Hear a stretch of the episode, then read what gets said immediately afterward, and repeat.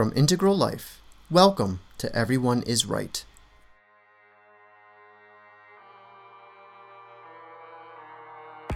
An athlete could be incredibly attuned to the, the workings of their physical body, but be devoid of anything relative to the subtle realm. The emotional embodiment could be absent. Even like say yoga practitioners, it's hard to know. Is like, are we just inhabiting certain physical postures, or is there something deeper going on there too?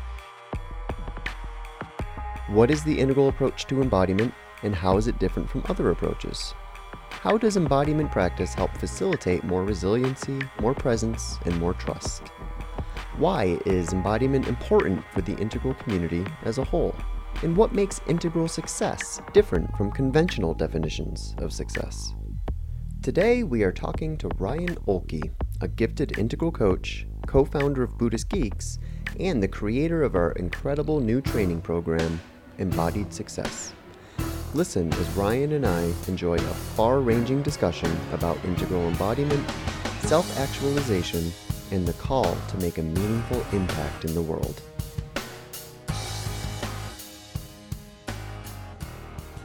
Hey everyone, thanks for joining us. My name is Corey DeVos. I am freshly bald again. And uh, I'm here uh, with my very good friend Ryan Oelke. Ryan, how you doing, man? Good, man. Very nice to be talking to you, as always. Yeah, I'm excited for our conversation today because we are today going to be talking about, well, a couple different things, but all sort of revolving around your new program that we just recently launched on Integral Life called Embodied Success. Mm-hmm. So I figured what we would do today is we would basically talk about two things embodiment and success. Mm-hmm. Sounds like a pretty, uh, yeah. So yeah, so, you know, and Ryan, before we begin, I was thinking, um, you know, one thing we could do is, you know, oftentimes when I start doing these kinds of interviews and dialogues, um, I feel a little bit frazzled. Yeah. You know, I could I could oftentimes use a little yeah, bit kind of dropping in and yeah, and totally coming into my body a bit. So I was thinking maybe you could just lead us, um, all of us, on a practice for a few minutes and sure. all of us kind of ground ourselves a little bit. Yeah, that'd be great. And you know, one thing to mention, Corey, real quick, um, as we discussed about this chat, is for anybody listening um, I think what we're going to talk about today, especially like embodiment, it's going to apply to everybody, whether or not you know you have your own business or you're doing your own projects. So I encourage anybody who's listening to to keep on listening and don't think that uh, this is just going to be about entrepreneurship. I think we're going to talk about a lot of cool stuff today. So, uh, and then for this practice, um, before we do, we'll just do a short thing. You know, we could practice for 30 minutes or so, but we'll we'll save more time for talking. Um, embodiment is multi-layered you know in, in terms of meditation practices so we're just going to do something really simple a nice starter uh, but to know that there will be more we could explore with this to really get a sense of what it means to practice um, embodiment. And of course we'll talk about what we even mean when we say that. So anyways that's a little just preface uh, before we do this. So to start just notice that we're sitting here. And in particular take a moment to arrive to even notice the rooms that we're in. And for anybody watching wherever you might be to take in your environment a little bit. You're not doing anything with what you see or what you hear but just to get a sense that you are right here wherever you're at in a physical location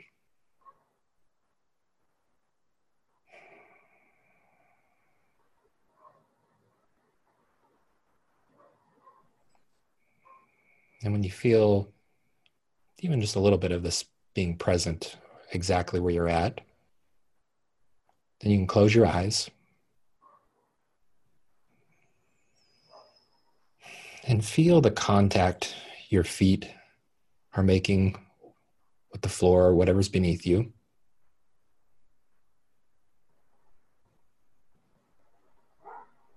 Really feel the physical contact that your feet are making.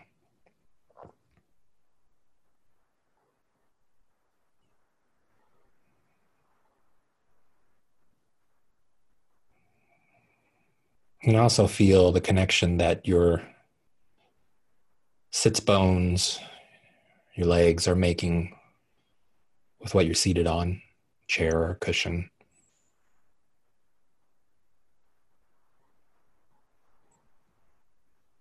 Really paying attention to the physical sensations your body's making in contacting what's beneath you.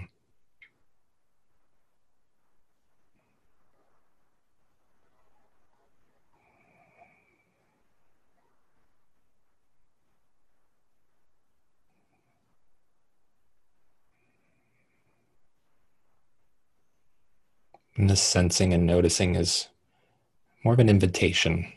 This doesn't need to be perfect.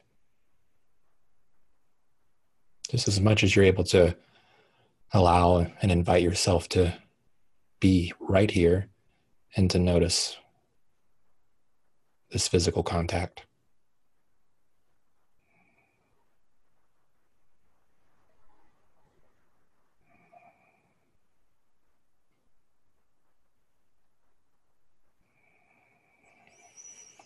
And now start to notice your breathing. You don't need to do anything with your breath, you don't need to change it. Just notice however it is in this moment.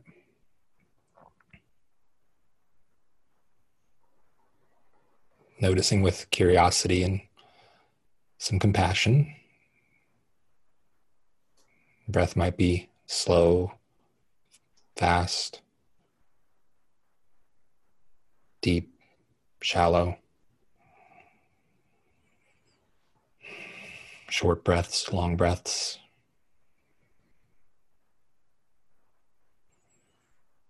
Just noticing how we are in this moment with our breath.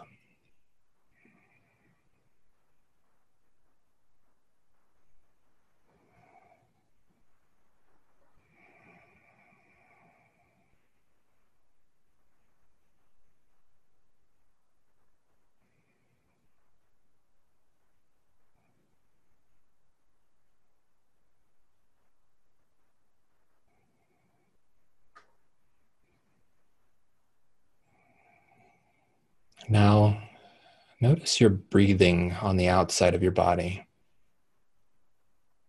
In particular, how your skin moves against your clothes. Whatever physical sensations you notice on the surface of your body.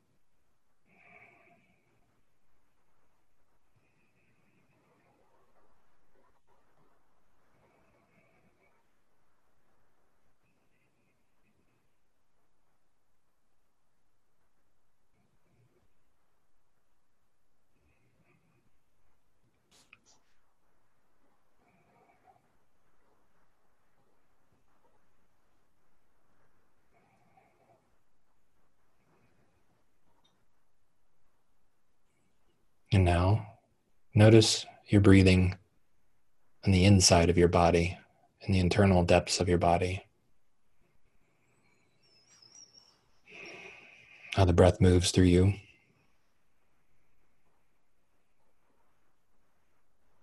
Be how the breath moves through your nose, your mouth, your throat. In particular, how your lungs and chest fill, expanding, contracting the internal depths of your midsection expanding and contracting.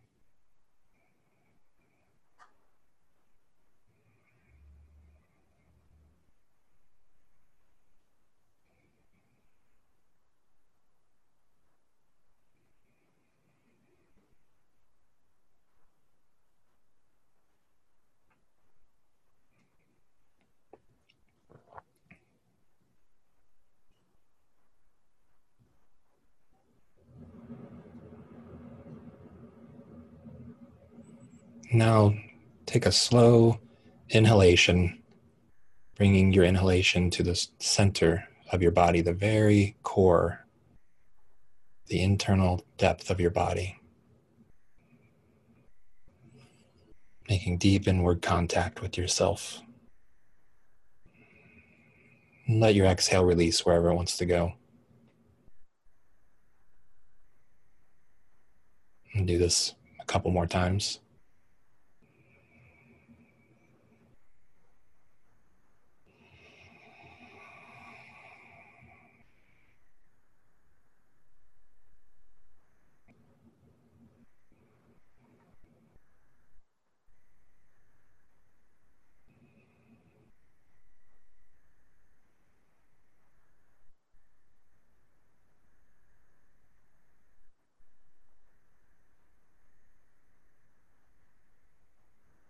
Now, bring your attention back to your feet, your lower body, any of the contact points your lower body and feet are making with what's beneath you. And as you inhale, see if you can maintain this awareness and contact with your lower body and what's beneath you so that your inhale doesn't lift you up out of those points.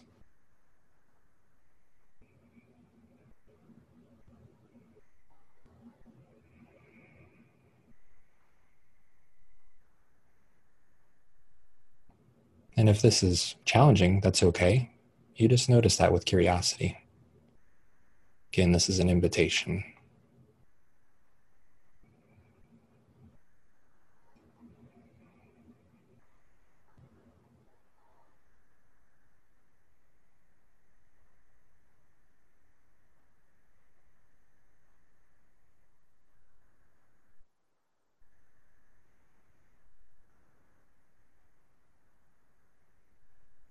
Now you can let this practice go and just sit for a moment, just as you are.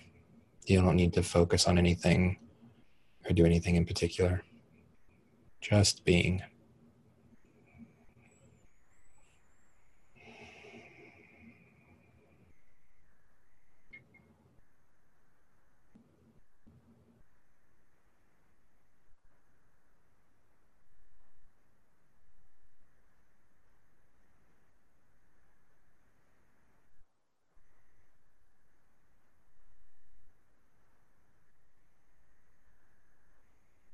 And slowly opening your eyes. Again, just notice that we're right here, wherever we're at in this room. Taking a couple more breaths.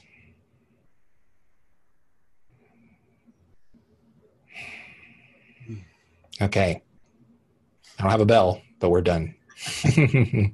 No, that was really that was. I don't know how long that was. I don't know if that was too long, but uh, no, that was that was perfect. That was perfect. No, and, and thank you, Ryan. And um, you know, I think it's important that we actually offered people a taste of this experience mm-hmm. jump into the conversation.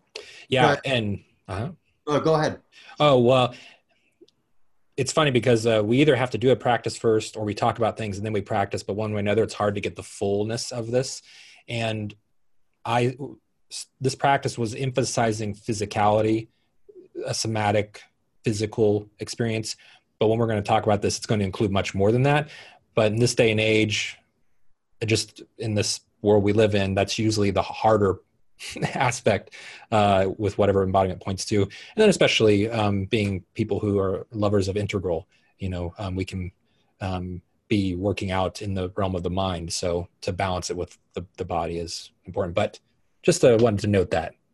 No, that's that's exactly right. like most other integral conversations, um, it, it, tends to be a bit heady, right? It can yeah. get pretty abstract uh, pretty quickly, and especially when we're talking about things like embodiment. You know, one of the things that strikes me, Ryan, is that there are any number of ways that we can have an integral conversation about. Yeah.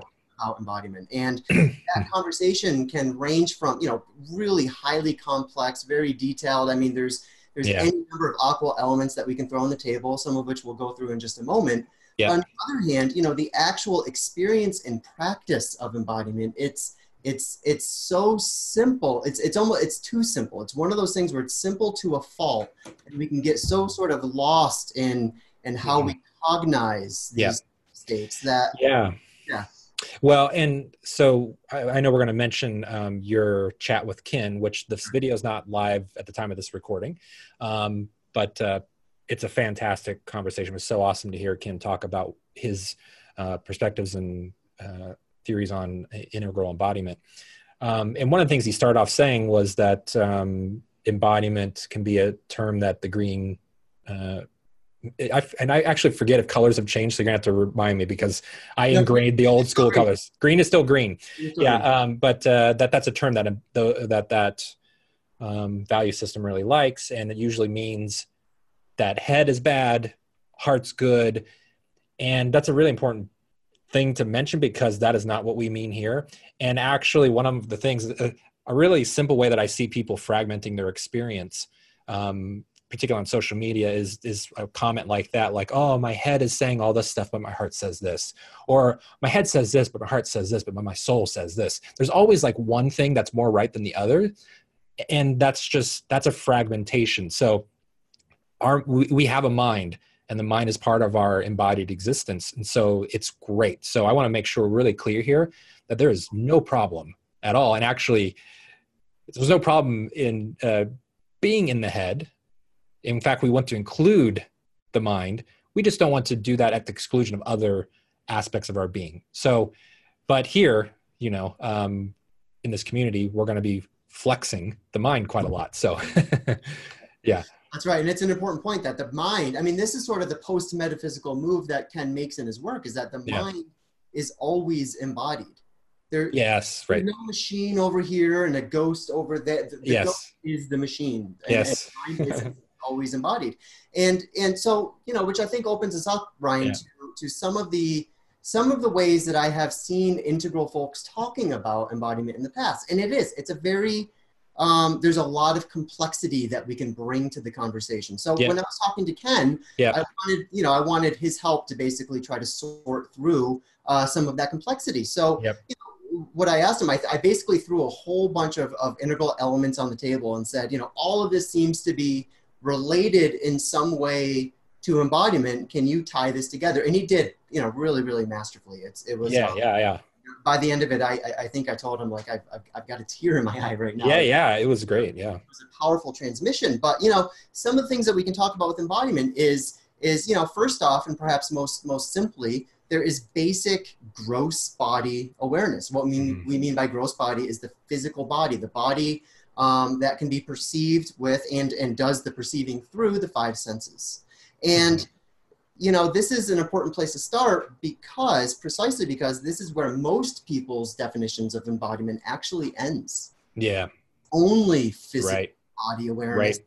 cut off from all of these other, you know, cut off right. from power, cut off from mind, cut off, you know, yes. it's sort of seen as its own kind of kind of bucket. Yeah. But then actually broadens that conversation. To say, well, okay, well, not only is there gross body embodiment, which which is important, but there's yep. also subtle yes. embodiment, subtle yep. body embodiment, causal yep. body embodiment. Uh-huh. All of bodies that are part of our being yep. come with their own type of energy, with their own yeah of uh, vitality, with their mm-hmm. own type of, you know, oftentimes their own types of resistances and allergies and addictions and and etc. Yes. Um, so even just here, even just by expanding our definition of the word body, yeah. we can see that there is so much more yes. at play here. Yes. Yes.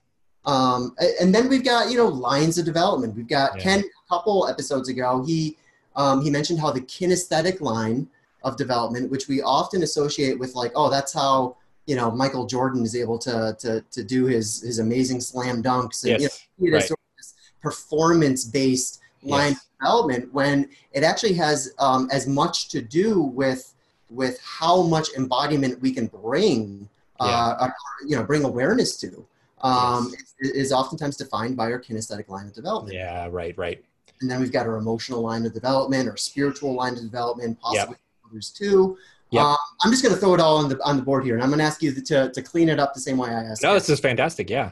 Um, then you've got you know the idea of sort of ascending versus descending currents of spirituality, where mm-hmm. ascending currents of spirituality are traditionally very um, they tend to negate things like uh, you know uh, physical sensuality, um, you know a lot of the drives that come with the body. It tends to uh, try to um, reduce the influence of things like sex and money and power. That's all a very sort of ascending current of spirituality. And then mm-hmm. there's a descending current of spirituality which you know oftentimes kind of embraces a lot of that. And when left to its own devices can you know kind of appear sort of hedonistic yeah. Uh, in fact but yep. but you know obviously i think an integral conversation about embodiment is going to reconcile both of those of those currents. Yeah. Um, another one I like to take is the one, two, three of God. I mean, in a certain yeah. sort of simple kind of way, um, you know, all embodiment really is is infusing our third person being in the world with our first person illumination and insight and wisdom and and what have you mm-hmm. which then leads us to another definition of embodiment which is simply our overall capacity to show up in our own cosmic address, whatever that cosmic address might be, with Yeah. all of its strengths, with all of its limitations, Mhm. but to simply show up in that cosmic address uh, as, as again as fully as you possibly can, and and then you know to actually be able to make some sort of dent somewhere in the cosmos, Yes. somewhere in the universe, being able to make a difference, being able to exert your will and expand your influence, and um, and you know hopefully bring a bit of of healing and and more Yeah. embodiment to the people around us. Yeah. So it's a big issue, and it touches a lot of aspects of our being. And I wanted to ask you, what is Yeah. your sort of how do you cut through Yeah. that complexity um, to, to your enactment of embodiment? Yeah, Corey, thanks. That was great um, recap. Uh, we had technical difficulties, so now I'm wearing big ass headphones that are just over the top, but this is what I got. Okay, so Corey, yeah, thank you for the the overview. I, I, that's fantastic. I think you did a great job uh, of pointing out um, both really nice references points for um, for integral embodiment and of what Ken mentioned. And so there's a lot to talk about here. Um, a couple little quotes um, from one of uh, my mentors that I've always loved. Uh, one was, uh, "Don't worry, it's just everything and everyone happening all at once," which is sort of a visceral way of, of talking about the complexity, you know. And then the other thing is, wherever there's experience, there's a body, and that's what Ken was pointing to. That there, wherever there's an experience, there's some body. So it might be a causal experience, and there's causal body, right? So I think those are, yeah, two fun uh, points so now there's two things we have to distinguish here. One is the skillful means and practical, pragmatic side of living, you know, and living our experience and, and embodiment, and then the map and reference points we use. So the map and reference points, that's necessarily complex because our lived experience is both complex and mysterious, and it's it's wonderful. Um, but in terms of where we're at any given day and what our practice is almost always it's simple. It needs to be simple because we can only practice and inhabit so much at any given time especially if we're we're incorporating new um, awareness new um, lived experience. So the interesting thing is like when i'm talking practically to somebody i'm going to simplify things a whole bunch because what I'm caring about is helping that person to develop wherever they're at. So, and wherever they're at, they they could have five different aspects they're working on. Maybe they could be working on subtle body embodiment. Maybe they could be working on trauma in the emotional realm. Maybe they could be working on being more attentive to their physical gross body. But you can, one of the things that I think happens with integral folks like us is we can get overwhelmed incredibly quickly because we're we are holding a lot. We definitely see all of these aspects of our being, and we're like, "Holy shit! Here's all this stuff. I gotta, I gotta be present and deal with all of it." But then what happens is we get so overwhelmed because we have limits to our to our lived existence. Mhm. Um, some aspects of our of our being is limitless, but for the most part, we have lots of limits, and we can only um, work on things so much. So there's certain things when I talk about embodiment, which would be simple, but that's because it's on the skillful mean side of things. And uh, one phrase that I have been using last year that I then end up hearing Ken mention, I think it's maybe in the title of his new book or a new book he's working on. And that's uh, the phrase I've had is there's room for everything. Mhm. And I think he's, the title for his is making room for everything. Sure. Yeah. So there's something simple about that too. And that's what we're doing practically is making more room for all of our experience and being present to it but um yeah so partly i like to break down this map we can talk about these maps you know we can get into any of the things you discussed. And that's helpful to give us a reference point to know that for example the gross somatic body there's an, an athlete could be incredibly attuned to the, the workings of their physical body but be devoid of anything relative to the subtle realm. The emotional embodiment could be absent even like say yoga practitioners it's hard to know is like are we just in, uh, inhabiting certain physical postures or is there something deeper going on there too and that's really a tricky one on a side note is that like because yoga has the spiritual roots people could be doing this and thinking that they are working on embodiment on, on more subtle levels but really not um, diving deep enough it's really staying at the level of gross, you know, uh, of gross body. So I think what's helpful here in talking about this map is to just give us that reference point of saying like, where do I intuitively feel I'm I need some work or that I'm feeling called to, you know, because there's two aspects here. One, I feel pain and I want to look at that pain and resolve that and free up more of myself, free up more of my experience. And then other times maybe we're just called to it. It's like fascinating to us and we want to dive into that and we haven't yet. And then this map can give us clear reference points and distinguish things. In particular, I love the gross subtle causal non-dual map. You know, that's a really nice, easy map to follow. So um, one thing I want to say is that I tend to use the physical body as a reference point and to include it always as a starting point again because it's so, so easy to overlook um, but I'm, we're doing it in a light way so for example the meditation we just did we're not it's not granular you know we're not um, we're also not working with like actual physical movement but we are touching base with it. Because otherwise i feel like we can easily get into that experiences of spiritual bypassing or in in the in in hopes of embodying something else but then we're creating problems along the way. So i think one of the things you can do in integral embodiment is is create fewer problems on your path of embodiment if you're staying aware of how much is included in our experience. And then just consciously choose okay right now this is what i'm working on you know i'm not working on gross body too much i'm working on subtle body. You know that's where i'm at. Okay great. Or i'm working on emotional embodiment. Great. That'll be helpful. Then there's a whole discussion about how all these things intertwine you know. And uh let me see. Can i hear you? Oh yep. Yes i can yes. Um so uh but for the body you know i like the body as a reference point at least to start talking about this because there's a sense of a tangible sense of i amness and it's pretty persistent and i mean we might be we might not be persistently aware of our physical body but the thing is is like my body it's like in an interesting way it's one of the things that will change the most you know from birth to death yep. um, but uh, it's it has this you know my hand is going to look like this.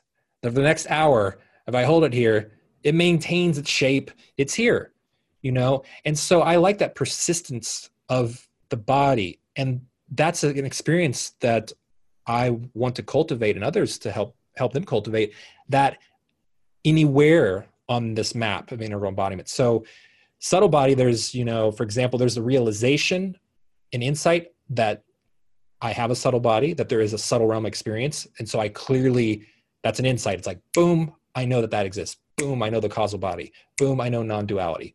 But then there's the persistence and depth and breadth of those experiences on all those levels. Uh, and similarly, in terms of lines of development, you know, how deeply you know we've developed and how strong that inhabiting of that level is mm-hmm.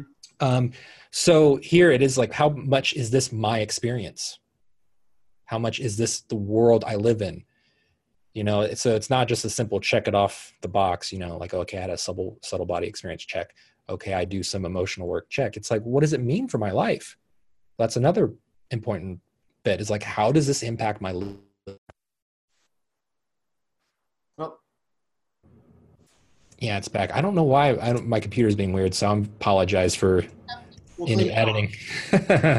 um, yeah, so I'm kind of bouncing around here, giving different angles on like what I mean for embodiment and why it's important. But here, the biggest thing is like less fragmentation, more cohesiveness, more persistence in my experience, um, a more full experience, and then there's in in a simple breakdown of a of a.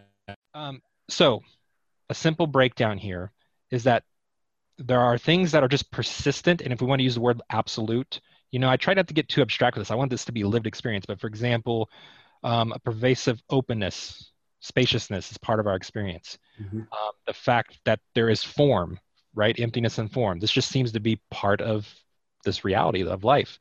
Um, impermanence change you know? So there's certain things that just seem to be consistent that is really important to realize and embody, and that changes how we live our life. So for example, gross, subtle, causal, non-dual, these are all true at the same time, right? And these are different layers of our experience. Now, you know in the gross there's change happening in different forms in subtle realm. There can be different things happening. Um, but uh, so there's there's that. In, in a certain sense that's a waking up and realizing you know like okay this is true and this is my lived experience. And then there are things that just are constantly unfolding. So we're this paradox you know of things that seem to never change and things that do change and um, so that's why it's also interesting to define embodiment you know what I mean? Because we could favor one side or the other, you know, uh, when we talk about that. But for me, I include both. And of course, all the things you mentioned about the integral maps and models includes all of that. So where we put what bucket we put one of those things in, you know, uh, right. There's a right. lot we can put in there and a lot more nuance and reference points. Right. Well, and one of the things I'm noticing, Ryan, is that you know of that entire list that I gave, when yeah. it came to the actual practice of embodiment that you offered us in the beginning of, of, of the interview, yes. Uh, everything I named is completely secondary to that. So when you're yes. actually practicing embodiment, it's not like you're, you know, oh, there's my there's my spiritual line of development. Oh, yes. there's my emotional. Oh, here's yes. my ascending current of spirituality. And all of this is secondary in a certain yes. kind of way for us to make sense of that very simple experience of embodiment, which is basically bring awareness to the following things and yes. with it and see what happens. Yes. Um, it's it's it's one of the most simple practices you can have and yes. yet again the, the the ways that we can unpack this i mean it's a very multifaceted experience and that's not to say that these that these integral considerations aren't important it's just to say they're not primary to the actual sort of signified yes. you know yes. the actual experience yes and yes. you also mentioned skillful means and how you talk about embodiment differently uh, depending on who who's sitting in front of you Yep. And one of the things I notice is that all of those secondary sort of items, whether mm-hmm. it's your lines of development or your your particular form of worship, whether it's first, second, or third person, yep. Yep. Um, all of these can inform your skillful means. All yes. of these actually give you sort of a, a channel to talk about what embodiment is in a slightly different way so that you can as you said meet people where they are yes. and actually speak to their strengths and to sort of you know yeah. and metaphors and reference points that they're already familiar with yeah, absolutely. And we ha- again, yeah, again, we have these maps to be to be helpful, to help us, to, to help us orient when we need it, you know. But then once we were oriented, and all the things you listed off, it gives us a plethora of things we could work on. So automatically, bam, here's this nice, neat model, and use it for a doorway into your own experience, and then get to the work you know we have to let go of some of these things it's like okay now i'm if i'm doing stuff in the gross realm and i'm doing it on an emotional thing okay then do that work and really be present to it you know and that's why i say i said in the beginning you know simplifying is really important mm-hmm. also taking time to be curious and present with our process and where we're at. That's and that's a challenge you know that's a, that can be a challenge in no matter what we're working on but it's so rich. That's where we get to experience the richness of our life is by slowing down and being with whatever these maps point to you know? Um, and i think too for folks who favor the mind and perception of the mind you know and um, having insights and discernments it can be very easy to first oh i know this thing. I can see it. I can see it. And then we don't spend as much time with it. Like maybe we just touch in you know experientially and then we move on. And again part of that's great. That's a strength right? Mm-hmm. but that that's why i really encourage folks to slow down you know and to let things permeate you know to um, really sniff it out and know it intimately. So you know dogen the one of his famous quotes is uh, what is enlightenment? It's intimacy with all things. So embodiment includes becoming much more intimate with our life our experience in mm-hmm. whatever ways that happens you know? Um, yeah so i do really like th- these maps and models. And i'm actually working on writing this up in a more comprehensive manner and uh, um, and definitely hugely inspired by Ken's work, you know. And I think again, it's super helpful to have a reference and say, where am I working? What am I working on right now? And then to get to the the nitty gritty of doing it. Okay. So, yeah, and again, we can dive into any number of things with the, the maps and models or for the hands-on practical skillful means bit too. So I'm not sure uh, wh- what direction we should plow into next. Yeah, well, I, you know, I, I definitely want to get into the skillful means because I think that that yeah. actually bridges this conversation yep. into uh, what we want to cover next, which is yep. which is um, you know, we've been talking about what are our definitions of of uh, embodiment and how is an integral approach to embodiment a little bit different than some of the approaches coming from previous altitudes. Yeah. Uh, you mentioned green, how green often has a relationship with embodiment that is to the exclusion of other aspects, other facets of, of our mm-hmm. experience. It's to the exclusion uh, of our intellect. It's to the exclude, you know, it's, it's, yeah. And oftentimes I think green spirituality can be, can be enacted in a similar way where it's like, I have my, my spirituality that's over here in this bucket of my life. Yeah. the rest of my life over there. And I think that with integral, there's sort of a, a, a, dissolving of those boundaries where yes. spirituality, embodiment, these things don't become sort of an isolated experience where, you yes. know, I, I, experience these things when I'm on the cushion, but then guess what? I get off the cushion and I go about the rest of my life. Yeah. It's more about, well, no, you're actually taking that cushion with you uh, yes. wherever you go. In all yeah. Yeah. And so here, what I would say too, though, that, um, you know, I've experienced, you know, I've been part of the integral community for quite a long time at this point. So I've had my own journey unfold over time and also with peers and friends. And one thing that can happen though, that's a distraction. So one, so splitting off of things, you know, or, or even seeing them at odds with one another, like spirituality and my work life or spirituality and relationships and sex, they don't go together whatever. Okay. Mm-hmm. So we get past that, right? We say that's not an issue. All these things are, and that's one of the beautiful things that Ken has done with his work is to give us permission to say, oh, all this can go together. Okay. But one things that can happen though is instead of separating things off, we create fragmented buckets where we say we like all the buckets, but they're not actually part of a whole, right? Like in our own experience, it's not a whole experience. And so, you know, that's in using, you know, Wilber's term when we talk about holons, you know, and being whole, you know, that's it's a whole experience, right? So our spiritual experiences, relationships, these are not just things that exist as buckets, but it's our whole experience happening all at once, which is why I mentioned that quote earlier.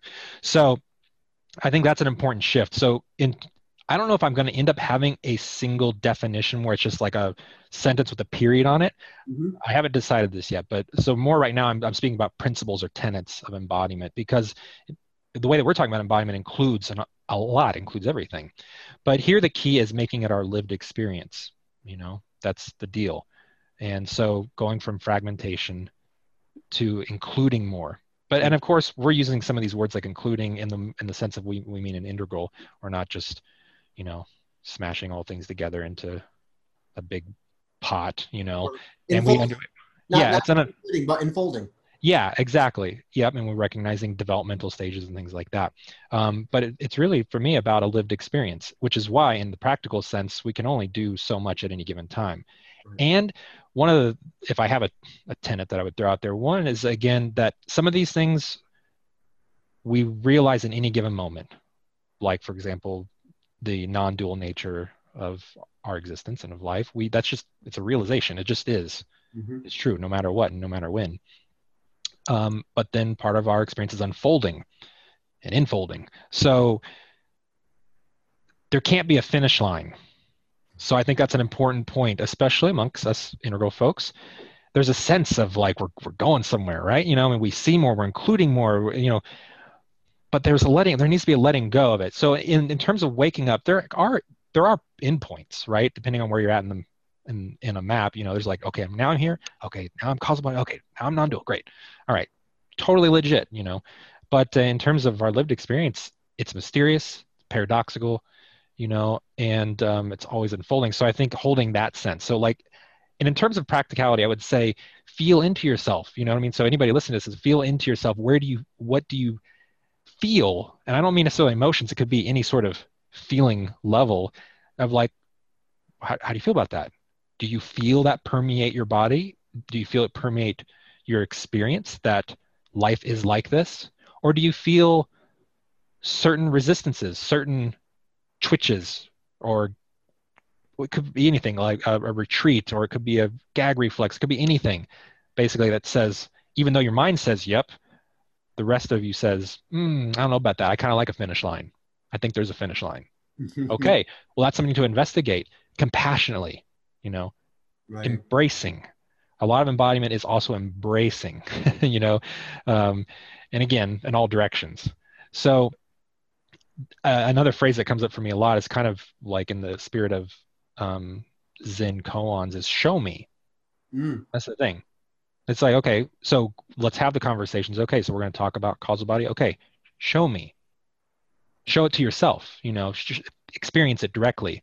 Let the map drop, let the perspective taking drop and and inhabit that.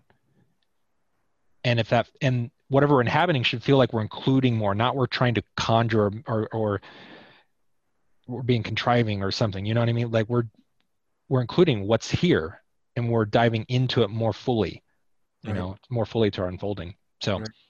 yeah no it's it's it's beautifully said ryan and one, one of the things I'm, I'm reflecting on as you're talking is um, just how right on schedule i think this conversation is and just this sort of um, you know venturing into these waters of, of embodiment uh, yeah. Uh, how important that is i think i feel from what i see uh, for the integral project as a whole yeah.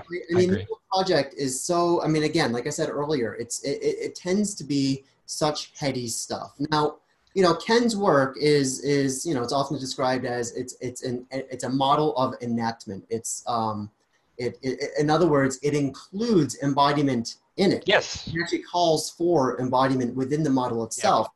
But obviously the way you learn about the model is you, you know, you read these, massive 800 page books and you, you, you know, sort of metabolize it uh, in your mind and in your heart and find ways to practice and express and embody this, you know, in your own way. Yes. According to sort of, you know, your the vicissitudes of your own life. Yeah.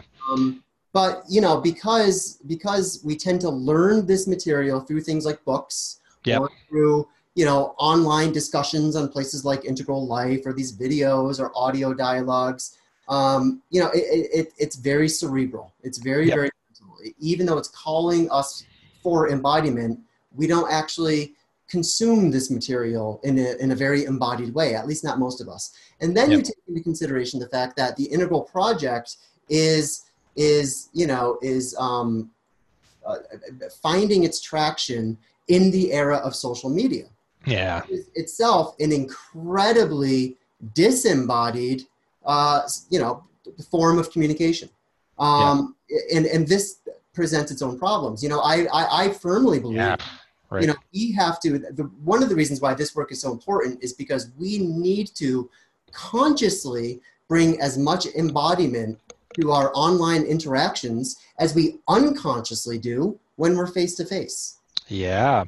Well, and on the topic of social media, some I've gone in other ways sometimes where because of the structure and very nature of some of the social media platforms, you know, because it's not just social media platforms as a category of existence. It's Facebook, the company who creates, you know, a particular algorithm and shapes that we don't necessarily ourselves have much influence over. We're more passive participants in the underlying structure that, you know, I've chosen to have less conversations because I feel it's actually uh, uh, it's impossible to have um, the embodied conversations that we want to have. Now, it's not necessarily that it's not impo- it's impossible to have embodied conversations online because that's totally not true. You and I chat on Slack all the time, and it feels great.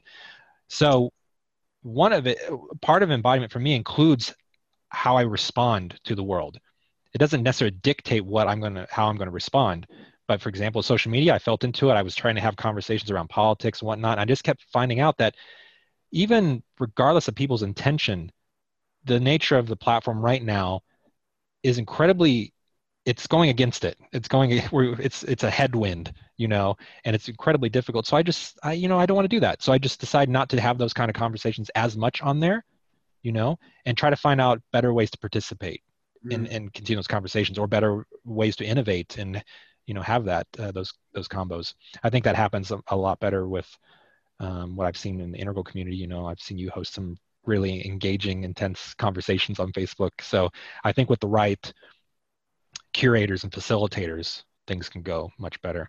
Anyways, you know, I and I also agree that it's really needed right now. I mean, there's two things I've, I've felt pretty strongly about in recent years, and one is embodiment as we're talking about here. And i and i'm debating more and more of like how i'm going to use that term um, because i realize one it's not really well defined actually. Like when we go when i go out looking in the world people use the word but nobody's really try to put it on lockdown the way that for example ken will commit you know he'll, he'll create um, maps and say here's what i mean by this word. Here's how i define it et cetera et cetera. People haven't really done that. So it might lean towards this somatic experience but here we're talking about more full um, inhabiting of our life. Um, and then integral you know like i think right now compared to when i first came to it like i don't know 20 years ago um, it's uh, it's real time needed now. Like we're experiencing it as like it's the it's the rubber meets the road. And i don't think people i don't think we're to be able to do this without you know growing uh, a bit and, and stretching developmentally. Um, like it's just it's a necessity. It's not an ideal now which i think is really great for for the the explicit integral community you know?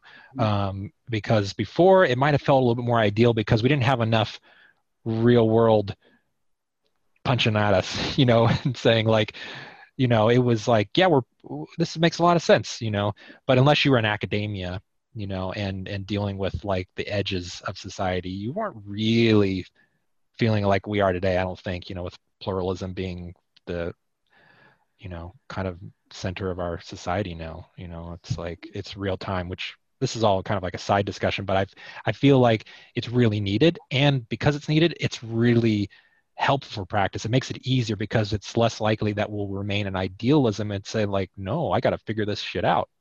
Yeah. You know yeah no that's a that's a, i think a really interesting point because i i too you know i think that um you know i often say things like i think ken was about 20 or 30 years ahead of his time. Oh, he, I've, I've been saying that too lately. Yeah, yeah I think so. He, he, he, you know, laid this groundwork before the life conditions, to use spiral dynamics language, before yeah. the life conditions that really would usher in these, you know, uh, spiral dynamics calls it yellow, Ken calls yep. it T, but yep. these integral waves of development. Um, you know, I, I think that Ken was was really building this foundation before those life conditions really presented themselves. Yeah, yeah. Totally. And yeah. now here we are. And I'll say that integral embodiment um, without these life conditions versus you know integral embodiment with these life conditions, it, it, it feels very qualitatively different. It's a different yep. kind of experience. Yeah. Because if there's there's an important there's an urgency that comes online when you actually start being able to discern these again these life conditions that yes. are shaping around us and are demanding more integral responses and yes. then the embodiment piece comes in because you know you begin to realize okay i have an obligation to this i have a responsibility yeah. um, to enact this as fully and as responsibly as i possibly yep. can um, just just within my own sort of sphere of influence so that uh, you know so that we can continue sort of ticking forward yeah and feeling yeah, and when you said my sphere of influence, that's another way in which we can simplify in terms of skillful means and practice.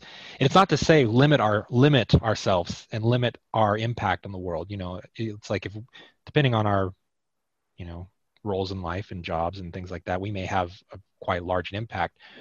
But we should feel at least most comfortable and most attuned to our immediate life, our immediate surroundings. So if you're in a relationship, like that's your you know your number one locale you know if you have a family it's like how to you know the people you have contact with every day the things you're doing every day you know to have maximum intimacy with that you know and then from there you can expand out you, know in terms of your impact on the world. Um, but again we got to get simple enough to find out where do i need to work. That's right what's my practice right now and i think too you know for example when we talk about um, integral life practices and you know we've had the um, I don't know where that's evolved to since back in the day, but you know, like capital ILP, mm-hmm. um, integral practices. Um, again, we are we have that awareness of, of paying attention to multiple dimensions of our lived experience.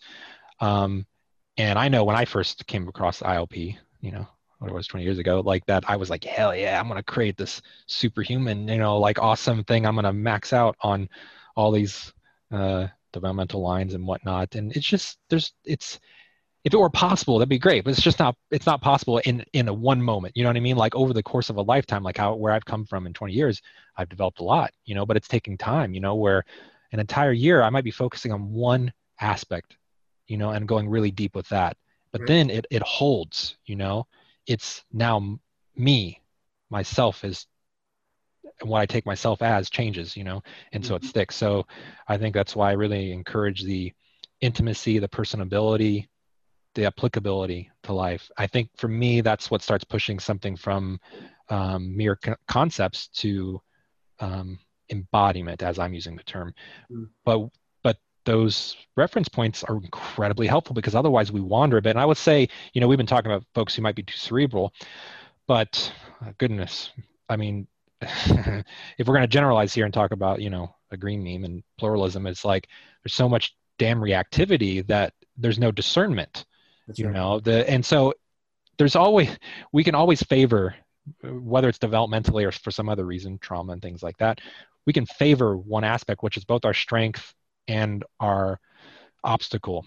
And what we're trying to do is incorporate more of who we are. So it's like can i have my the power of my mind and my power of discernment operating at the same time as my uh, ability to love my ability to sense my environment you know to feel things directly you mm-hmm. know um, and when all those are happening at once a, a response can arise. And again who knows what that response is going to be so i also tend to be i also tend to favor letting a response arise versus trying to go right to what it what things should be you know? But then allowing all these things to operate in which case i get i get to leverage my discernment. I get to leverage my love. I get to leverage you know my power and all of that. And then i get to trust it right? So that's another aspect of this is that we trust experience more. We trust our responses. Mm-hmm. but if everything usually it's flipped around a lot if the more disembodied we are the more that's flipped around that's right and then sometimes maybe our response ends up being a fine response but the experience of it the depth and breadth of it you know is usually not as right. strong. Yeah. Well, it seems to be, you know, the main difference between a response and a reaction is the yep. amount of conscious awareness that you're bringing to it. Yeah. That doesn't mean you're always going to get it right. Yep. Right. I no, mean, exactly. We're still going to fuck up. Yeah. Uh, we're going to we're to fuck up in a more consciously aware kind of way. And yes, and and that will provide really great information. You know, which is why it's it seems a little counterproductive to at first to say, well, I'm just going to let this fucked upness operate and, and observe it because we're like, no, let's get rid of the fucked upness. Right. But it, usually when we blast past that, we lack discernment actually, you know, because we're not willing enough to sit with it. So even with emotional challenges, I was working with a student today, and you know, we were working on constriction, and and she was she's very insightful, like can tune into things really quickly. And I was encouraging her to sit with it more, sit with this constriction a little bit more, befriend it, you know, because in that befriending, we're going to learn so much more about ourselves, about life, about others, and then we get to bring that online and into whatever our response is, you know. Right. And that's so that's great. Um, but other, if we don't do that, we miss on the learning. We miss on the nuance, the subtlety of of and the complexity. Right. You know? Which you can't get to without developing that sort of resiliency, which I think is is resilience. Yes. The fruits of of an embodiment practice is it does yes. do that that you know you feel yes. that unmovable mountain within yourself yes this is very key the resilience part and that's actually was coming up for me in talking about this um yeah to feel that we are resilient that we can allow for that you know we don't have to bulldoze and, and blast it that we can trust in the process. Um when and what's great in terms of an embodiment practice is to notice like if i have a reaction to that if i have a reaction to say okay what if i what if i just sit here with this fully as present as i can be? I'm not trying to ignore it. I'm trying to just sit here you know and yeah let let the experience arise. Well do i what do i feel about that? Do i feel some trepidation? Mm-hmm. okay. Notice that. Do i feel scared? Do i feel angry? Mm. okay notice that. So that this is where you know things like waking up and growing up can merge. I can leverage my my ability to witness and to to hold space in this growing up and and and healing. So i can say oh yeah anger comes up okay do i understand that anger Hmm. no, it's kind of mysterious to me at the moment. Why am I so pissed off? Mm. To not even blast past. Well, I'm pissed off because it's it's objectively bad, right? Okay, but let's dig a little deeper. That's true. That can be true at the same time, right? That's object whatever the situation is, objectively bad. But what is my do I have other things that are going on there? You know, and especially and often most of us do. We got stuff from childhood and things growing up and experiences that have impacted us in a way. And we can sniff that out, you know, and say, okay, let me work with that directly. And then I'm going to have an even deeper capacity to trust. So we don't have to, again, have an ideal and say, well, the ideal is to be so open and so trusting. And now I'm going to try to posture. That's the thing is I'm going to try to posture as if this is my reality. But it's not right in this moment. And that's where the juice is at. Right. Like that's one of the biggest things I see if anybody, as soon as that shift happens, oh, everything gets easier. But if if we're really attached to having to be an ideal, we it's just more painful. It's it's more pain, and we miss out on the deep learning that would help us realize that ideal. So mm-hmm. for me, in in the practical sense, is I want people to fall in love with the process and the practice, you know, and informed by a great framework. So it's not like we're just wandering and meandering because it's not the same thing. Again, I think this would be something that could be used uh, in a pluralistic sort of sense of like let's just sit in the process and there's no discernment but but again we can feel that out is that like an actual it's an authentic response from that from that perspective but you know or are we just avoiding do we feel a tension like don't start being discerning you know i mm. don't you know don't tell me what to do don't you know whatever okay but if it's but that's what i'm talking about here it's like a legit opening and embracing and being ready to respond. So that's the other thing too, is like even though I'm sitting here saying, okay, let's invite in all of our experience, when a response arises, listen and enact it. Mm. Mm-hmm. Yep. And that would happen. That's what I also find that will happen. Like, so if we're really present, a response will arise or a constrictive movement will arise to to withhold that movement. So for example, you know, if we see somebody in pain, there seems to be a natural, so long as we can understand that pain. So let's just make it simple, like somebody physically is hurt. There's going to be a natural response unless we have some, you know, a brain injury or something that limits our capacity. We're going to feel, oh, mm-hmm. that person's hurt. That's going to happen. I think that's true wherever we're at. We're going to have a natural response. But if we feel some way, oh no, there's a constriction, I shouldn't do that. So these are all things we can start noticing. Mm-hmm you know so i know i'm wandering a little bit here but this is the nature of kind of diving in the depths of our experience and practice yeah no and it's all it's all well said and, and I, I like how you sort of frame this uh, you know with ilp with integral life practice yeah you know ken one of ken's sort of shorthands for integral life practice has become uh, simply grow up wake up yeah up, and show up yeah and what you've been talking about this whole time is is bringing the embodiment pieces to each of these. So there's an embodiment piece that comes with growing up. And yes. in this course in particular, which which I took uh, with you, you know, one of the things that there, there are a lot of growing up practices. Now it's mm-hmm. particular types of growing up. Like I've yep. noticed for myself, it was, um, you know, uh, uh, I was able to feel growth in my own kinesthetic line, and particularly in how I relate kinesthetically with my emotional being and my spiritual being and all that. Um, it's it's subtle, it's gentle because growth practices take a long time, yes. but it created that much more leverage for me, and I could feel that. I could feel mm. the type of of freedom that it that it produced for me. And then yeah. there's the wake up experience and how you're grounding this embodiment in that sort of effortless witness awareness. Yes. Um, and and and again, it's that you're not you're not you're not framing it in such a way that these two are so radically different. That alongside yeah. this embodiment comes with this this sort of formless resilience. Yes. And they, and they exactly. They, they, they're, they're, they're, they're seamless in a certain kind of way. Um, and then you've got uh, embodied shadow work. And yeah. uh, you know you, you actually have a really great practice in the course itself and one mm-hmm. that you did uh, in one of our group coaching calls mm. that was powerful. And one of the things, Ryan, that, that came up out of that when we were talking about uh, how refreshing it was to take a more embodied approach to shadow work mm-hmm. was, was, you know, I remember a bunch of us uh, during one of those calls saying, you know, this has been precious to me precisely because I am so good at bullshitting myself. Yeah. Right. And the embodied yeah. shadow practice gave me a way to sort of cut through my own bullshit, to cut through my own chatter. Um, Yeah. because if I am, if I'm doing, you know, a three, two, one practice, or really any kind of shadow practice, uh, and I'm only doing it from sort of head Yeah. up, Right.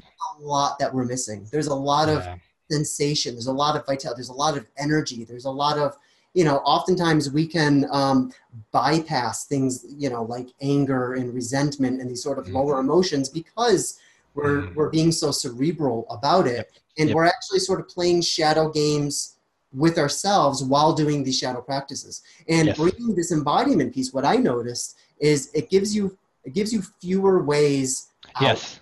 You know what I mean? Fewer Yes. ways to hide. and I want to say that's a, I think that's right on, and I appreciate you sharing that. And what I've noticed too is it gives fewer ways out, but it makes it so much more inviting. Like that's what I say. Like any allergy to doing, say, a more full-bodied shadow work practice, like it just creates a nice opening. So I I I've seen a lot in, re, in some relational you know emotional work communities where confrontation seems to be like the currency of like that's how we grow you know is through through that and sometimes that may very well be where a person's at you know a person may be like maybe they haven't owned their power and so they're coming into their power and they like they're gonna get into some ruffles you know because they need to feel what that's like because human relationships are not perfect they're kind of messy so if you're gonna embody your power you might get pissed off and you might get into a fight you know whatever okay Mhm.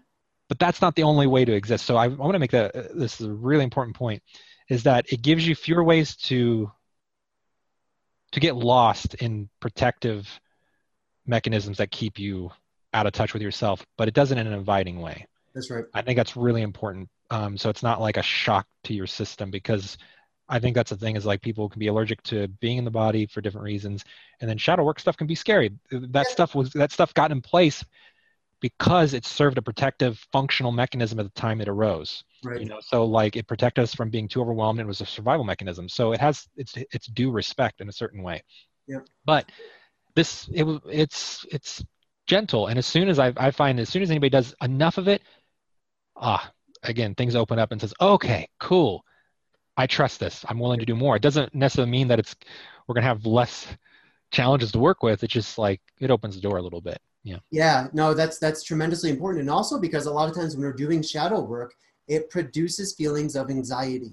Yeah. Anxiety has a mental component to it, but it's really something that we feel with our body. Anxiety takes place in the body, and if Yeah. we're already in an anxious state when we're trying to do this work, then you can count on you've got all sorts of blind spots um, and resistances that are preventing you from Yes. really bringing awareness to the aspects of your being that are that are crying for more awareness Yes. because anxiety is uncomfortable and yeah. we, you know we don't like uncomfortable uh, feelings and sensations we, Yep. we want comfort and so we bypass the anxiety and we pave Yeah. over it and we do our little three two one in a way that is comfortable enough for us to enact without Yes. you know really i think getting Yeah. really anxious about it and Yeah. the embodiment piece i think helps tone that down a bit it helps Yep. it helps simmer that physical uh, anxiety response so that we can get that much more clarity um, and Yep. become that much more aware of what is actually in front of us at any given time Yeah. And then alongside those three ryan so we got grow up wake up clean up all three of which have their embodiment practices now i want to make the transition to what i think is probably the most important one which is embodied methods of showing up Yep. um, because really you know waking up growing up cleaning up all three of those describe sort of these these processes that we do in our in our consciousness in the upper left quadrant right Mhm. this is our personal work our Yep. inner Yep. Then it comes time to show up to basically take the fruits of all that work and let them permeate our Yep. being in all the other let, let it permeate our our behaviors and our actions and our decisions in the upper right quadrant sort of our being in the world and our ability to fulfill our needs in the lower right quadrant um, Mhm. our ability to show up fully uh, in our relationships from our significant others and our kids to our Mhm. Friends and colleagues and Yes. teachers and uh, all of that. This is where I think the work gets really, really interesting. And it's, I think, where your course, Embodied Success, really creates um, a unique leverage point for people. in terms of making this transition. You know, because we come into this, we have these conversations about things like spirituality and about embodiment and integral consciousness, and all of it evokes this this really powerful feeling of abundance. Just Yeah. you know, I mean, within ourselves, and it, it, it starts pouring out our eyeballs. And but until we find something to do with that, until we find a way to match that interior sense of abundance with an exterior abundance, Mhm. right? This is what self-actualization is really all about. Yeah. I think that this is this is what your course does um, really so beautifully. Is that it, you know the first half of the the course it's really focused body, on uh, embodied wake up practice, embodied grow up practice, embodied shadow practices, the subtle and then the realm, second half is where all of this comes absent, to your even, work in like, the world, your ability to It's hard to thrive, know. Is and your like, are we ability just inhabiting certain succeed. physical postures, Um, or is so I figure something that's that's one of the things there that we too? should uh, talk about next. Is Yeah. is what is success? Uh, particularly, what is an integral definition of, of success? Yeah. I think that you know a lot of times our definitions of success is sort of anchored, associated with you know the orange uh, stage of development, and we have the sense that once we move past orange, things like success don't really matter. Yeah. And I think that's, you know, geez, that's you're, you're just sort of. Uh, I I know you don't have the view from orange anymore, but that rung is still is still pretty damn important. Oh, yeah. You know, Yeah. and I think integral brings some new sort of uh, uh, qualities and characteristics to how we think about success. It's no longer just Oh, absolutely. amassing, well, you know, wealth hoarding. Yeah. You know, in other words, it's not the size of your bank account. It's your capacity to properly meet your own needs. Yep. Whatever those needs might be, wherever in sort of, you know, Maslow's hierarchy you find yourself, success is defined by your ability to meet those needs wherever you happen to be. Um, It's a, it's, it's like I said, it's being able to feel the same sort of abundance in your, in your exterior quadrants as you feel in your interior quadrants. And most importantly, I think it's, it's simply, you know, our, our, our ability to thrive, to really truly thrive in all four quadrants. You know what I mean? Your, uh, like I said, your physio, your physical health, Mhm. your your interpersonal health, and you know your your your success in the world and your ability to um, influence people and to make a difference and to show up in such a capacity that the world is a little bit different uh, because of your will. Yeah. Yeah. Thank you. That was a great um, transition for this. Um, so if you starting notes, um, the way that I structure this course, I'm just talking about this to make a point uh, more than I am talking about the specifics of the course. So I, had- you know, I called the two tracks inner and outer, you know, and actually there's some part of me that doesn't even want to have those split, but practically they need to be, be to be able to have space to fully tangibly address them. But part of what I do, even throughout the whole course, is to try to interweave this so that it is a lived integral experience, right? That you never feel that it's separated. And of course, there's the, the two things we can do here is separate everything or then try to collapse everything into a big mess, right? And this is just another part of the mystery, mystery of life and complexity of it. But one thing that I noticed in in our group and this is like a key sign for me of like what I would hope for is people finding their seat more. And that's one way I could say it is now I now seat has this idea of being seated rather than action taking, but there's a sense of assurance, you know, of a deeper inhabiting of who I am, who you are, and in all context. And that's an important thing where I can move into different contexts and yeah maybe the what's what i'm addressing changes but there's a sense of a continuity through it Mhm. and it really changes how we relate to a lot of things it'll change how we relate to the inner work it changes how we relate to the outer work um, but the way that we usually we often might do this is again through ideals you know so like i'm doing inner work to achieve an ideal rather than living it from my center and going through that. Same thing uh, ideals and outer success things like that and i'm chasing that versus pursuing it as a lived embodied response you know. So there's a big big difference. So i've i wanted to have that permeate this and i would anything i would be doing i want that to permeate my own life and how i'm helping others Mm. so um and you know what's interesting like when we talk about what is success we use inquiry a lot in in oh, I can't remember how many practices are in there, but I love inquiry and I use that quite a bit in, in embodied inquiry as well.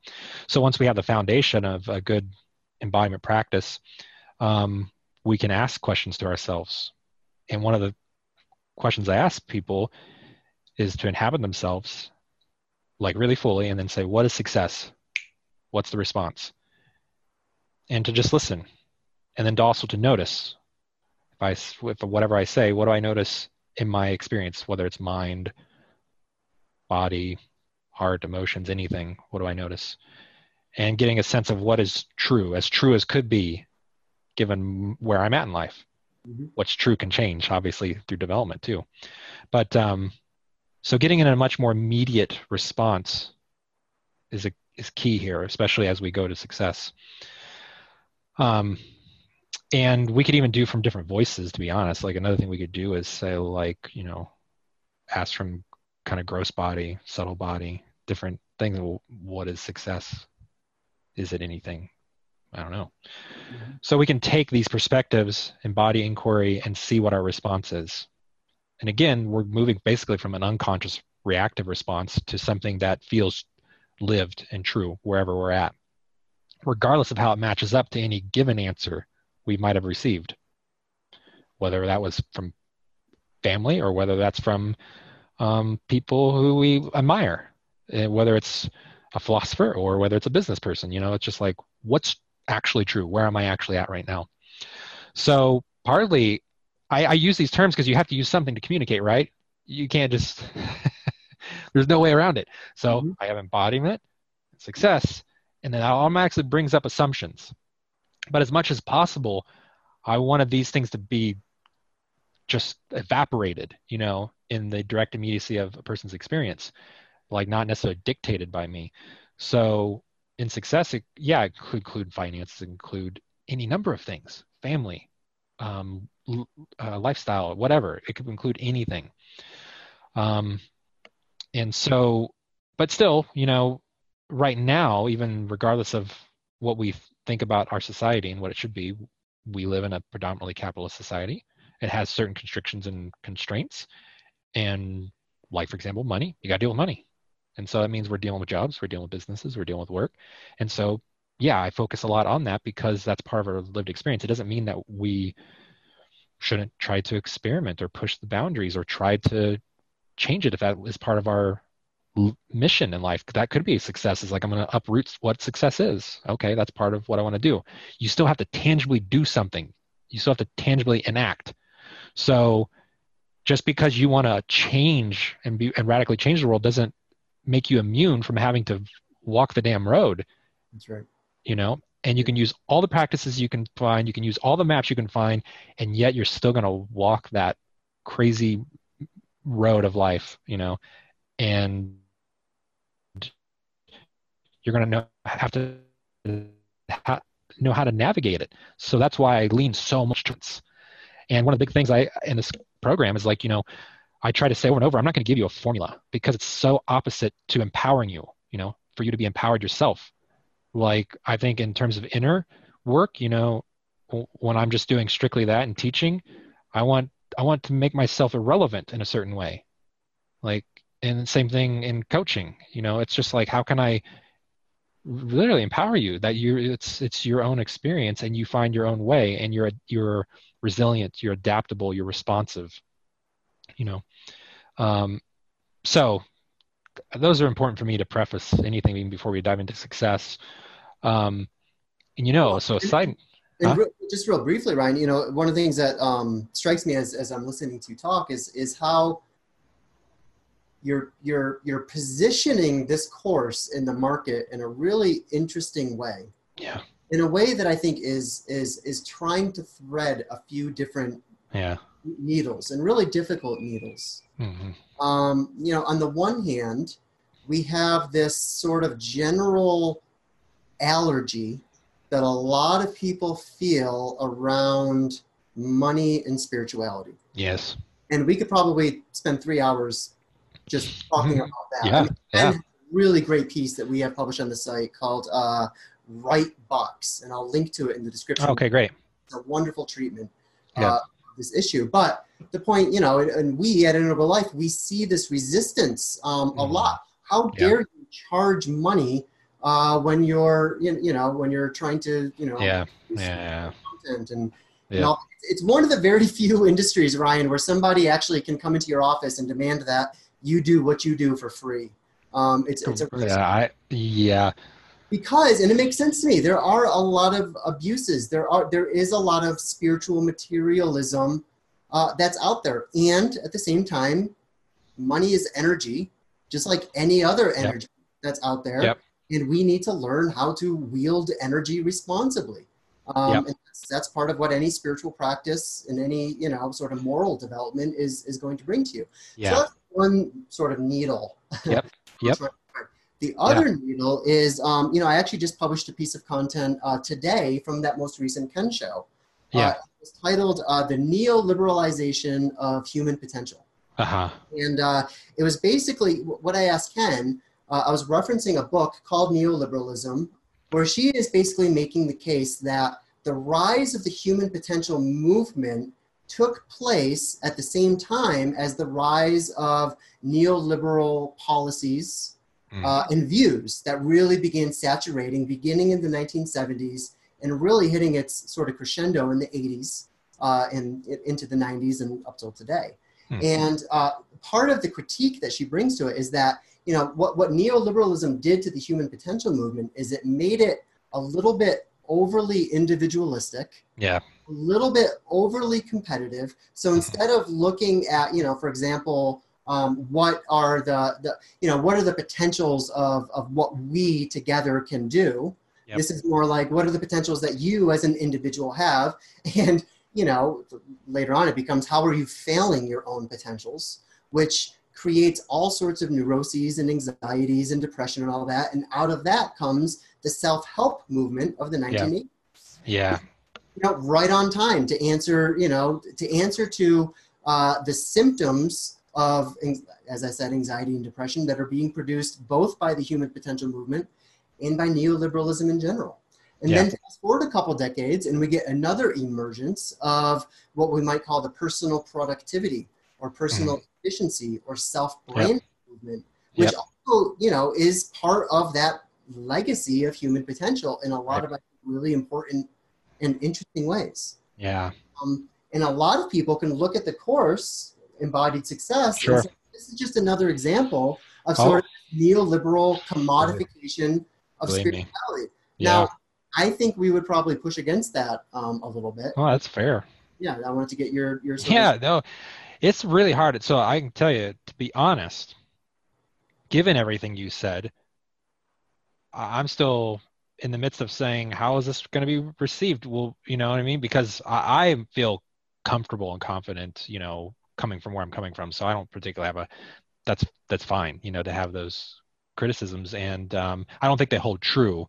Um, I, you know, they might hold true in a certain sense of that, like I'm not totally bucking the existing system because I, even I think it's good to to push the system and try to change it in our society. It's just that's going to take time, and in the meantime, everybody's paying their their bills. So for me, I'm trying to hold a complexity here, and not I'm trying to not be naive or too idealistic here, um, and do.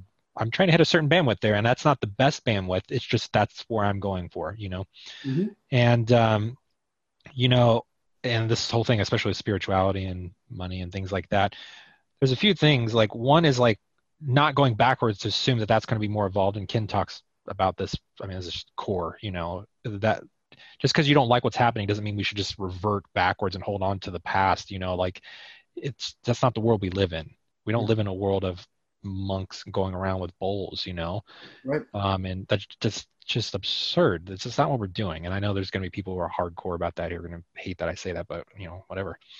Um, It's not an agrarian world anymore. It's not yeah, spirituality anymore. yeah, we're just not. In, we're not. We're not there. You know, it's a, there's so many ways. That would be a whole other thing to just point that out. But I'm just going to say go read a, a Wilber book. You know, uh, and also we we don't know what's coming next. So like if we, if it's emerging, we're part of that. So I get that there's something of like, well, we don't know what's next, but we can be a part of that, right?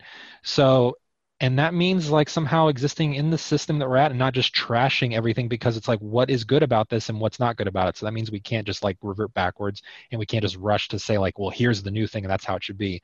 So partly i'm just sitting with that. And i think i've i would say that that partly is a practice of embodiment of just sitting with that paradox and complexity and saying like you know I, while at one hand i don't think what came before is like what we should keep doing um, i also find a lot of problems with how things are. You know, there's a lot of things in capitalism that I, I really personally dislike, and I want to work towards some new solutions. And I'm going to work with what I got in this moment too. So that's what embodied success does. But I also can understand. I just don't know, like, because I think a lot of people look for one or the other. They're like, oh, I, I just want feel good, emotional embodiment coaching, you know, and mm-hmm. who cares if I make something happen in the world? And or it's just like, no, I want dollar signs, I want a formula, I want all these things. And I say this regardless of how, how everybody labels themselves. There might be a lot of people who label themselves integral, but I can see that how easy it would be to just go one of the two, just like screw it, because it's harder, honestly, to do what I'm saying. But I think it's more rewarding. It's it's it feels better. The reason why I took a long time to even offer a kind of coaching program is because I didn't want to just do the same old shit mm-hmm. because I think it lets people down. I don't think it serves them just flat out. So I didn't mm-hmm. want to do that, but I think this serves people more. Now, um, and you know what's funny though, in terms of spirituality and, and money, so obviously I'm not against charging for things, although I love experimenting with models and uh, Vince Horn, our good friend, um, my co-founder with Buddhist Geeks, he's pioneered a cool model uh, called transparent generosity and um, it's working really well. It's really cool, you know, and it's an experiment. I I think it works phenomenal in the context that he's doing it in, and um, I, am going to be experimenting with it some too, in in a different context, not with embodied success, but um, uh, I don't know if it would apply easily to everybody. I don't know if everybody could just adopt it today and that's going to work, you know. But I like, I think it's cool to experiment. Now, in terms of what's typically happened what i see a lot is a lot of people who are maybe either spiritual teachers or in that realm you know of like doing something spiritually you know. And if they amount a certain number of followers or dollar signs it all of a sudden seems to communicate that they know what the fuck they're talking about. And they might mm-hmm. but they totally might not. But there's just a system in place of capitalism of the dollar sign and numbers equaling you've achieved something because you've accumulated so much it doesn't reflect anything about your interiors or your depths. So I have that criticism where I'm just like, and people are so overwhelmed with information. There's so much out there. There's so much to choose from that I think what people are craving is depth. I think people are craving um, embodiment as we've discussed. So I could have taken the easy way out and tried to just like uh, blow myself up and create a nice image of hotness and success and try to promise all that bullshit to everybody. And uh, whatever that might have worked just fine as far as putting dollar signs in, in, my bank account but i can't do it. It makes me want to vomit you know? Um, it, it violates my principles. So this is just my own personal relationship to it where i'm like i feel all of this. Everything we're talking about i feel with it and really in a sense i'm wrestling with all of it. And this is my most appropriate response that i have given the situation and but really i invite people into that. Like i think through this program i want people to get in touch with that authorship side of themselves and saying like well how, what is your response going to do? And make sure it's a mature response. Make sure you're not leaving shit out. Make sure you're not like you know staying off in you know um, interior bliss realms. And make sure you're not getting lost in just you know the nitty gritty or or um, appeals of financial success. Like how do you hold both? Okay. You know? Yeah. And and I'm trying to help people cultivate ways of holding both. And what the answer is for any particular business, I don't I'm not going to know. But that's how it should be. Yep. yep. So I don't know. If, when I asked the question, you know, I framed it as as you know, I, I see you trying to thread yes. these needles. Yep. Um, you know, what I should have said is I see you successfully threading these two needles because I think that you know that was all a wonderful answer, and, and, thank you for that, and for sort of your reflections and insights into that. Yep. And, you know, I think a lot of people are gonna are gonna be glad to know that you know these are these are questions you think about that this weighs on you. Yep. Um, certain kind of way. I also think that the course itself really answers this question because you know one of the big criticisms of what neoliberalism has done to things like spirituality and human potential and all of that is it's reduced everything. It's reduced all of our qualities Yes. to quantities. Uh, It's reduced your sense of inner value to to the value you can create in the exteriors for yourself or for other people. Yeah. Uh, you know, the the the the one I mentioned to Ken in the call was like even you know even Timothy Leary's original message of like use psychedelics to you know t- turn on, tune in, and drop Yeah. out. yeah. Even that has changed to the point where now people are using psilocybin uh, in Silicon Valley in order to increase their productivity Yeah. and Right. to give them an edge when competing with other people. So Yep. this really has come full circle. It's not Oh, absolutely. experience anymore. It's about how much value is this going to create for me. Yeah. And and that's a yeah. Yeah. Yeah. I, so I would agree. Yeah. Like I definitely I think my my program does do that. Like I'm I'm I very clearly have a response to that and I'm not I'm not falling into that that way of going about things for sure. Like that's I don't think that serves people anymore. I think that perpetuates a certain amount of suffering individually and collectively. And so, um, yeah, I'm 100% clear on that for sure. And I'm glad that was your experience. Well, Ryan, you know, one other thing I wanted to say was, you know, again, I took this course um, with you, uh, and I took, you know, we did we did sort of the the group coaching calls. Yep. Uh, and I think we did for something like twelve weeks. It was it was a really Yeah, we did a longer, yeah, we did a longer version of it. and it, it was it was amazing. I mean, it was absolutely amazing for me. Um, you know, these days I find that I have more responsibilities here at Integral Life than ever before. Yeah. And when I'm working every day from home on a laptop, Yep. pretty much by myself, Yeah.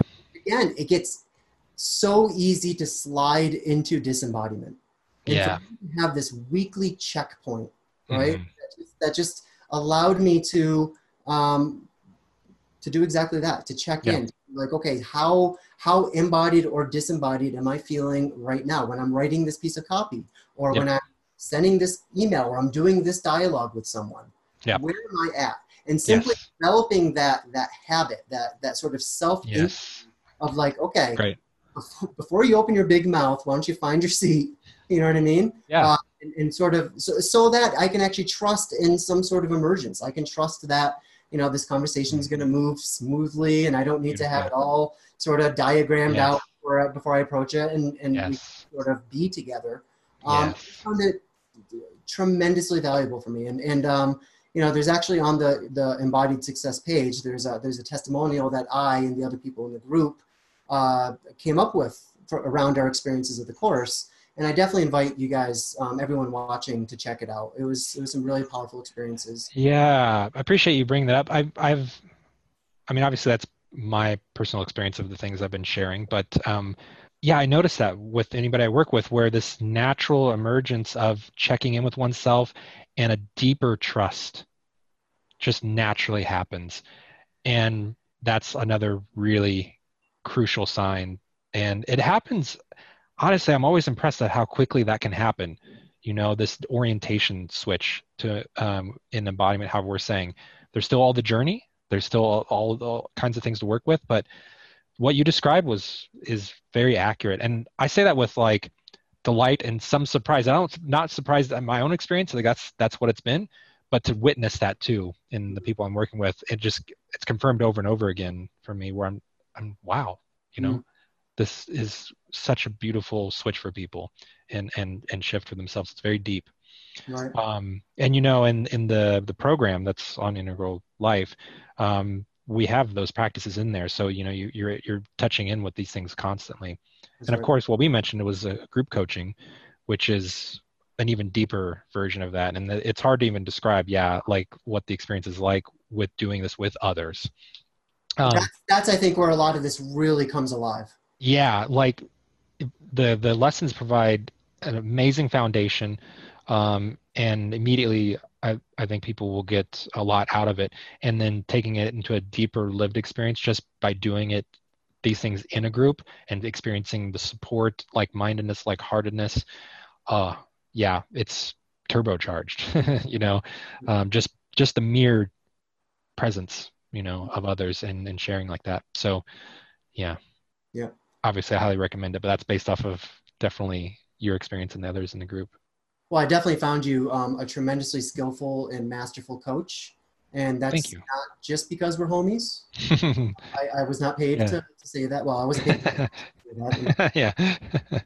Um, I no, appreciate that. I, I, I really, um, I, I really appreciated how you held that space um, and made this such a meaningful experience for all of us who were involved. It was, it was, it was really tremendously beautiful. And then before we go, Ryan, I think the last thing I want to talk about is, Yep. uh, you know, who really is this course for?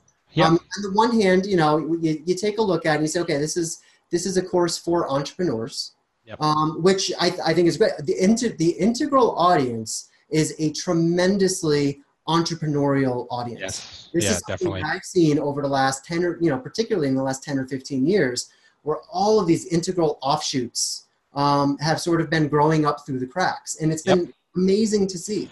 Yeah. Um, you know, some better than Yeah. others, of course, Yep. that comes with any territory. But it is a very, very entrepreneurial uh, sort of space. And a lot of people are saying, okay, you know, I don't want to just, you know, read about this stuff and learn about it. I want to actually make a living Yep. doing, doing it, bringing this Yes. into the world. Yes. So clearly, this course is is for those people. Um, but what about people who aren't necessarily Yeah. Entrepreneurs or don't own their own businesses? Yeah, well, I'd say a few things. So obviously, yeah, if you own your own business, 100% easy. Yeah. If you have projects you're wanting to start or that you're a part of, so you may have a job, but you also are initiating other projects in your life, especially things you're passionate about in the world, you know, around integral topics, for example, you know, politics or whatever. This would apply because whether it's a business or a project, all the same things are functioning in it, right? There's there's a vision for the project there's goals for it there's the enactment execution the realization of that. And also given this world the things that we cover in there for example if we talk about marketing we're talking about communicating and reaching people.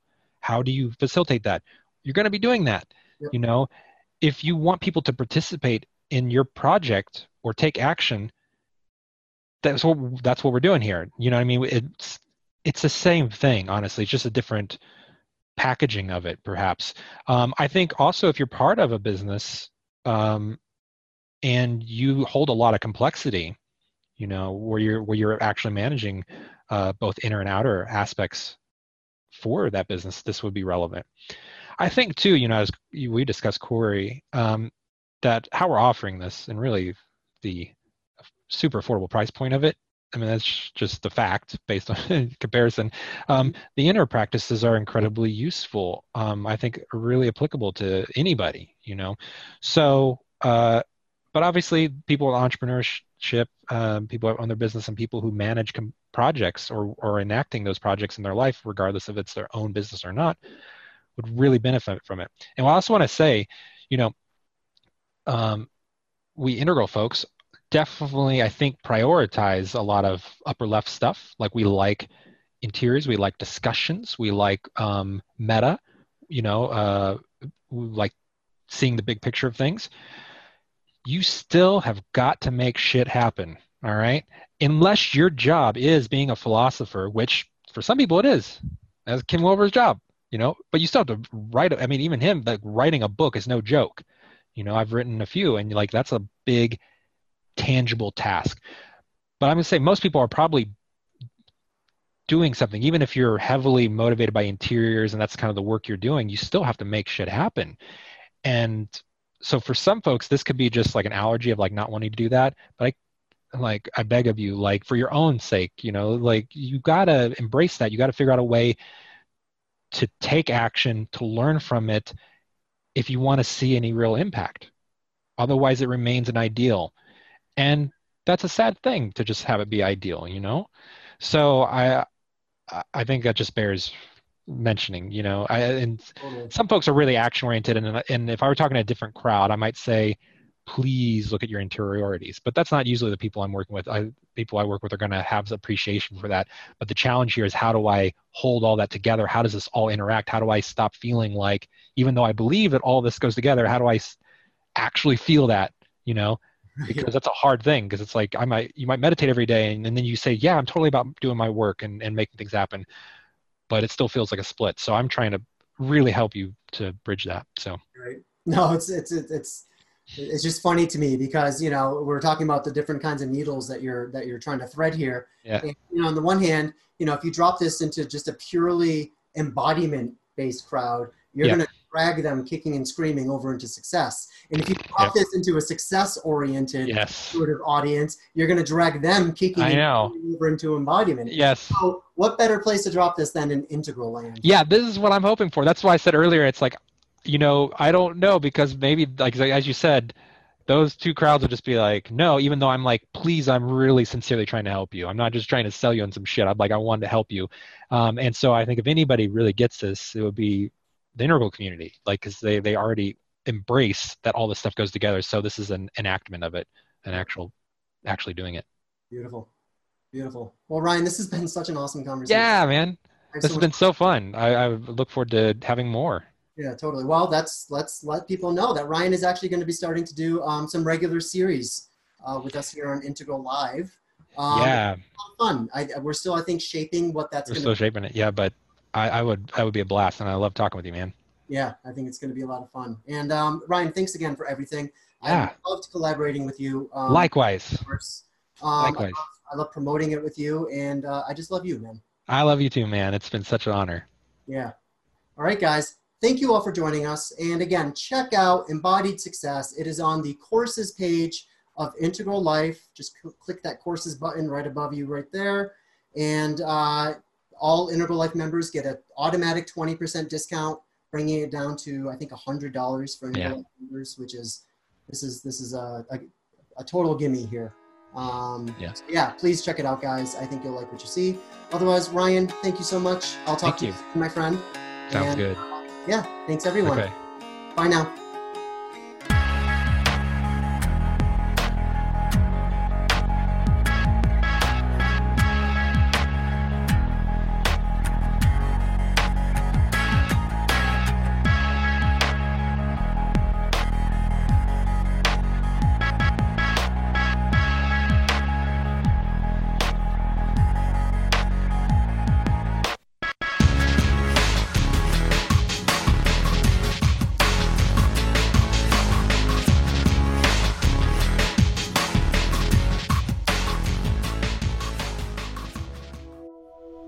Embodied Success is an innovative new coaching program by our very good friend, Ryan Oelke.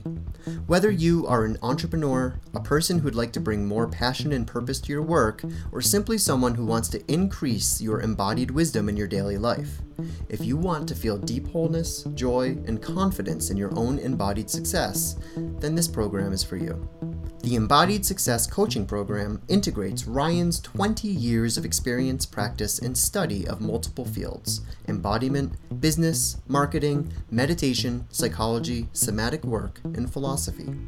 This training integrates all four essential paths of personal development growing up, waking up, cleaning up, and showing up. The inner lessons are designed to help you with the first three, while the outer lessons help you leverage all of this inner work through innovative management and marketing strategies that will allow you to show up more fully in your life and in your work, fully aligned with your deepest passion, purpose, and embodied wisdom. All supporting members of Integral Life receive an automatic 20% discount off this training program. Just log into your Integral Life account during checkout and the discount will be automatically applied. It's the same discount you receive for all of our training programs and digital products. If you want to learn more about embodied success, we encourage you to go to integrallife.com slash embodied success training to learn more. That's integrallife.com slash embodied dash success dash training.